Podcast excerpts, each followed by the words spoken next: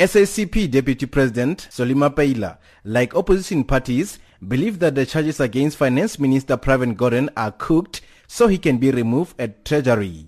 After months of speculation, Gordhan was last week charged with fraud by the NPA for approving an early retirement package for his then deputy during his time as SARS boss.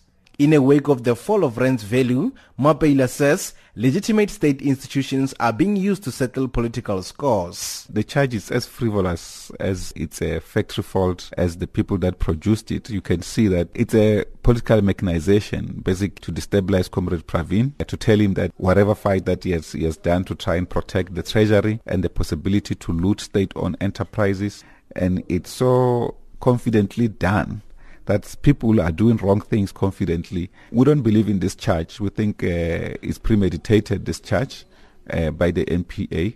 But um, we will want to make a call to Mr. Abrahams himself to withdraw this charge. Over the weekend, ANC Youth League President Collen Maine called on President Jacob Zuma to remove Minister Gordhan from his finance portfolio, a call Mapaila says was premature. They must not use that uh, parallel mobilization to then seek to defend wrong things taking place in our revolution. For instance, uh, to defend corruption, to defend corporate state capture, to defend all wrong things. So we think there are critical areas that we should be focusing on. For instance, in the same march, we could have focused on accountability of our government and government officials, ethical leadership.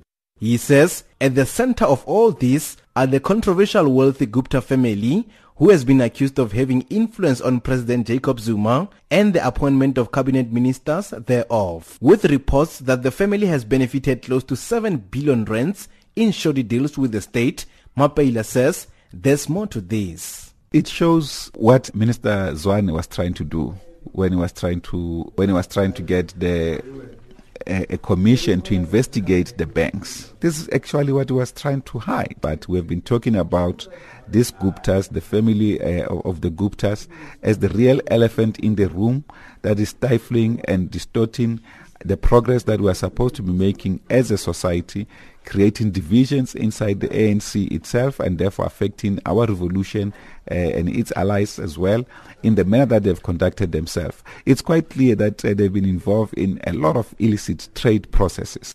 Mapaila says, although they respect the decision by President Jacob Zuma and Minister Des Van to halt the release of the state capture report by Adgon public protector Thuli Madonsela, they view the move as delaying tactics by the two.